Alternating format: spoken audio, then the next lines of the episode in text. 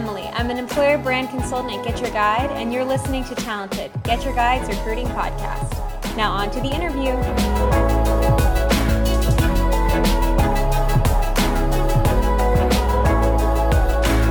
Welcome. We're in episode five now of Talented, and the topic today is employer branding. So, Mark, could you please introduce yourself? Yes, hi, my name is Mark Serunjogi, and I'm employer brand specialist uh, at Get Your Guide. Wonderful. And we have Andrew, Hi. as always. Hi. In what capacity do you work with recruiters as an employer brand specialist? Maybe that would be a good way to start.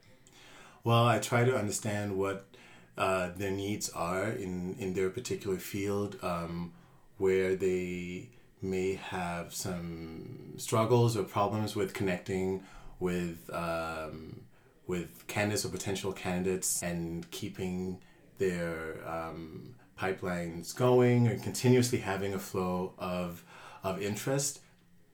And then from there looking at okay what can we do that could potentially um, help them? And in, in that case that would be more uh, long term because many of the things that we come up with in terms of of meetups or providing more information or creating content that would serve the candidate that is definitely building um, an interest in building a reputation that would help in the long run. It's very rare i would say almost never that we think of something and then you know a week or two weeks later then the pipeline is full. It's, it's never really like that.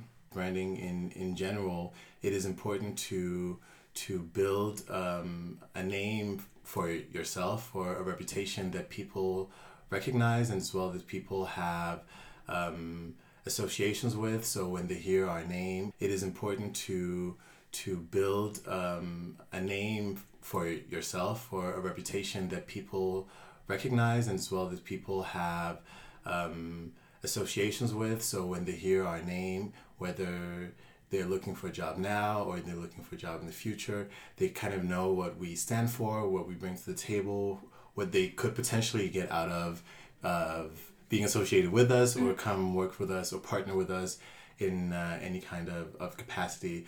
So as we are moving towards it being the employees market and the employee telling companies when they're ready to take the next step um, it is very important for companies i see um, to be top of mind and be on like a, a wish list of, of people in terms of where they want to go if they're or if they weren't working where they're working now and so i see that that is what employer branding really is is working to get on that top five company list of as many people as possible I guess here we have recruiters who are really on board with employer branding. Mm. But has it ever happened to you where you're working with somebody where you have to convince them a little bit of the value? And if so, how do you do that? No, I mean, I guess I would say that um, I'm one of the fortunate ones because I, I haven't experienced any kind of of skepticism or pushback or negativity here in in Get Your Guide. I feel that people generally um, understand and see uh, the value of, of working together, and then from there looking at okay, what can we do that could potentially um, and if anything it's it's the recruiter that might work with me or get input from me in terms of maybe working or, or, or showing that value to um, the hiring manager or showing why we need to do certain things to get to the potential candidates that the hiring manager wants. We've talked so far a lot about candidates. So with employer branding, you kind of have two sides where you want the candidates on the other side to want to work there, but you also want to build loyalty with the employees you have and build pride internally. yeah And so, what can you, what do you think employer branding can do for employees that are already in a company? Um, I usually remind people that if they engage in employer branding activities, essentially they're they're branding themselves and they're promoting themselves. If they want to go to uh, a conference, if they want to speak at a meetup, at the end of the day, people are seeing them. They're remembering their name. They're remembering um, the knowledge that they are sharing. And of course, with them working at Get Your Guide and being associated with us, that benefits us as well. But I I try to pull on people, put people's um, could I say selfishness to Yeah. yeah, to participate and and say like hey you're not you're doing it for the company as well but you're also doing it um, for yourself because people in in your field will, will remember you for for what you're doing. And there's a lot of people that are like, they, they can be like more introverted or not as like outgoing and, and um, so how do they contribute to employer branding when it's not natural for them to either be like you know using social networks or you know speaking at conferences or writing blog posts? Like have you worked with some some of these type of people before Uh, have and there I kind of moved towards more of the digital. Then I would ask them maybe to to do a blog post or just to share on social media because speaking in public is not their forte or they don't feel comfortable in front of a camera or even in front of a microphone on a podcast. So there's trying to, if I'm working with a specific team, trying to um, balance out the the tasks so that it's not just one or two people that feel like I'm always contacting them and they're always the one who who, who um, have to speak or do something, but then ask the other people that hey, if I if I even help you prepare so and so, do you want to share it or can we then put it on the blog? And then it tends to be more. Uh, they're more willing to, to, to work with me because they f- feel less in the public eye or, or less so um, yeah that it's less focused on them I think too, it's about being flexible. So come, mm-hmm. going in, and maybe you as the employer branding person knows what you are hoping to achieve, but trying to be respectful of the other person's wishes and know that there are many paths to get to where you want to achieve. So when we had the we did an external profile with Talent Berlin, and we had two of our employees, and there was a video interview, and the video interview was making somebody just pretty uncomfortable. And so it was thinking, okay, let's be strategic here. At the end of the day, we want for this person to be showcased, but in a way where they feel really proud and comfortable. So the video interview became just a photography session. So then it's her in her natural element, looking very happy, still working, showing all the things that a video could show, but in a way that she felt comfortable. So it also had a written portion as opposed to just her speaking at the camera the whole time. yeah and i think the most important thing is i would say i mean many people would say as well within employer brand it's so important that you have a sense of authenticity so so it is working with the employees in the way that they want to work and it's not pushed or forced or set up in a fake way I have a question around the low hanging fruit. So, for a, maybe a recruiter who's in a company that does not yet have a strong employer brand, they don't have a huge presence online, something like this, or maybe they're very product focused, but they don't have a, a great employer brand. People don't necessarily think of them as a company to work for. What would you say have been really positive at Get Your Guide? So, brought us a lot of success um, that were maybe relatively low investment low hanging fruits that you can go after when you're trying to promote employer brand.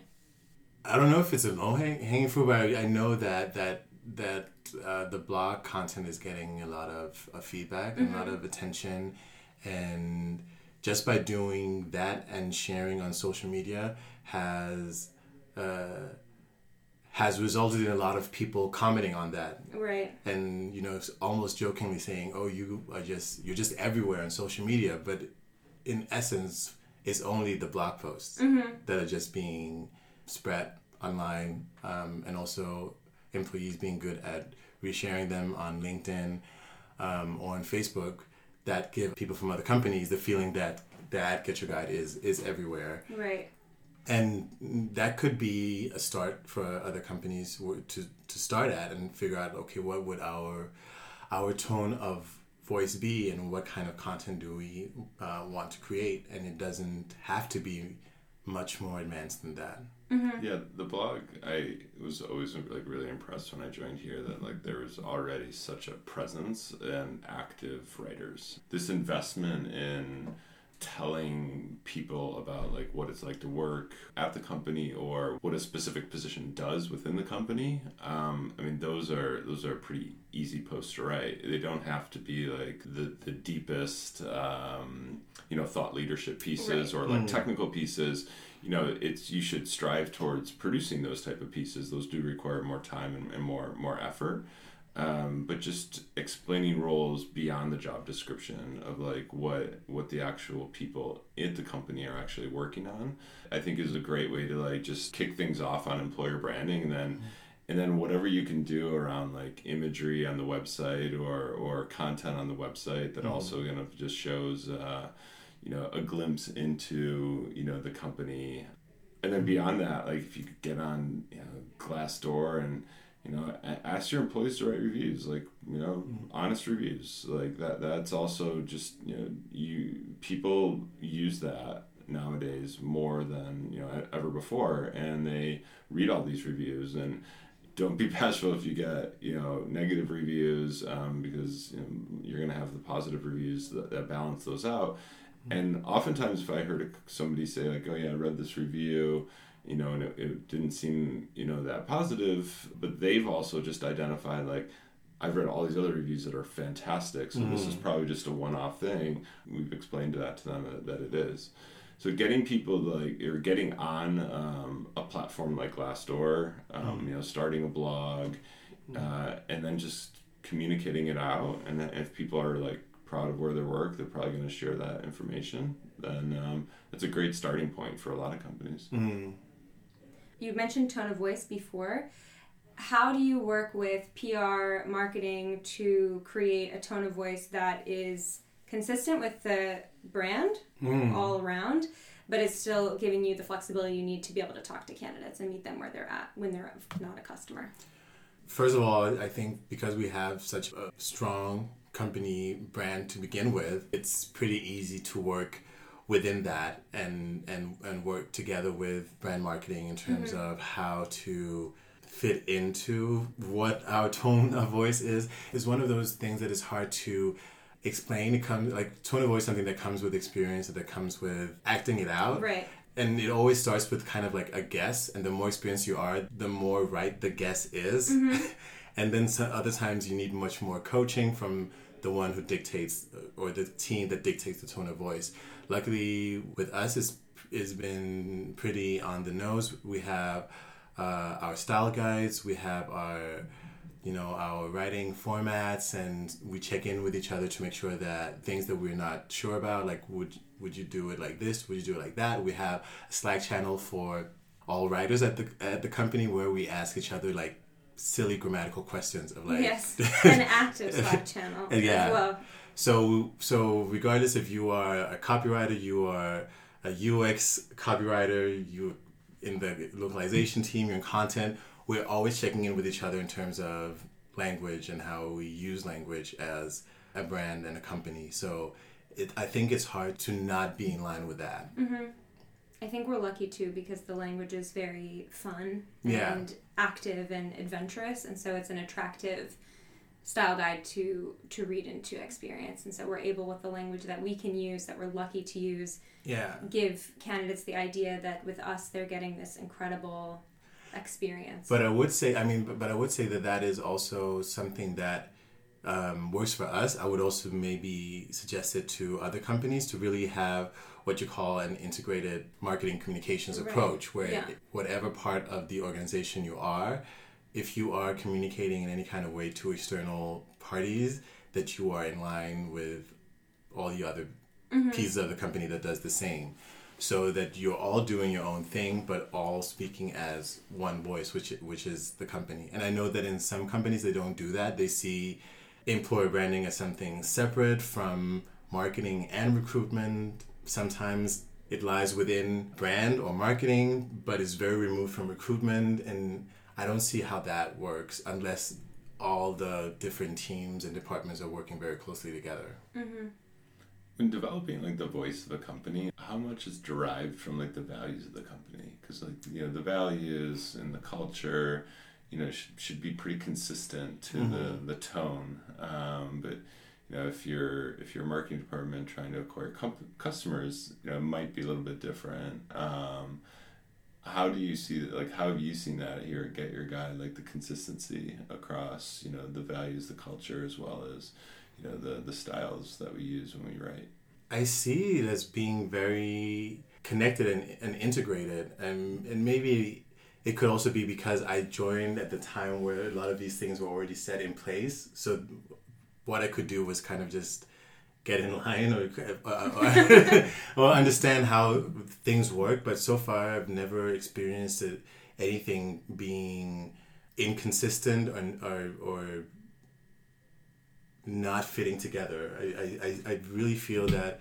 the way that we've been communicating and, and talking about employees and talking about the work aligns with how we talk about values and the culture as well also on the on the consumer side how um, we write ads to attract customers but then also on the supplier side the way that we communicate and, and uh, in contact with the suppliers and partners so everything seems very uh, consistent in my opinion. I would agree. I think that, especially here, the five core values really easily lend themselves to the way that you would want to be communicating with customers and with partners. So, mm. having clarity, we talk about the cure the chaos, which is one of our yeah. taglines. Yeah. And so that goes really handily with clarity. So, I think it's if you have a strong culture, if you have core values especially, it can lend itself very easily to to branding. Yeah. So for a company like you know understanding your values and your culture you know can help you develop your style guide and, and, and then just make sure that that's consistent yeah. when you're, mm. you're you're writing um, or whoever's the writer and the writers in the company mm. and then for candidates if you think if you want to get an impression of you know the tone behind the company you know you can also like pick up the tone in the writing styles um, yeah. or in the in the video styles or in the sound styles to get a good um, idea of what it might like like to be um, working at that company. And I also think, I mean, I think also the the values, if you start with them, like the ones that we have, are not just words. Like they are actually fleshed out. They are authentic. So even when we are doing um, employer brand pieces or portraits of people, they just naturally come alive when people mm-hmm. talk about their work and what they do, if without us going through right. like value after value is just like naturally what people talk about, what they sometimes even reference. And when I've heard feedback from some new employees and asked them about like, okay, what were your impressions before you joined or while you were in the process, um, and maybe because I'm on the inside, I've been so surprised when people say, well, I really loved that. One thing was reading your values. Another thing was then going on the blog and seeing your, your values come to life. And that has been really interesting for me to hear that people actually get that from the outside as well.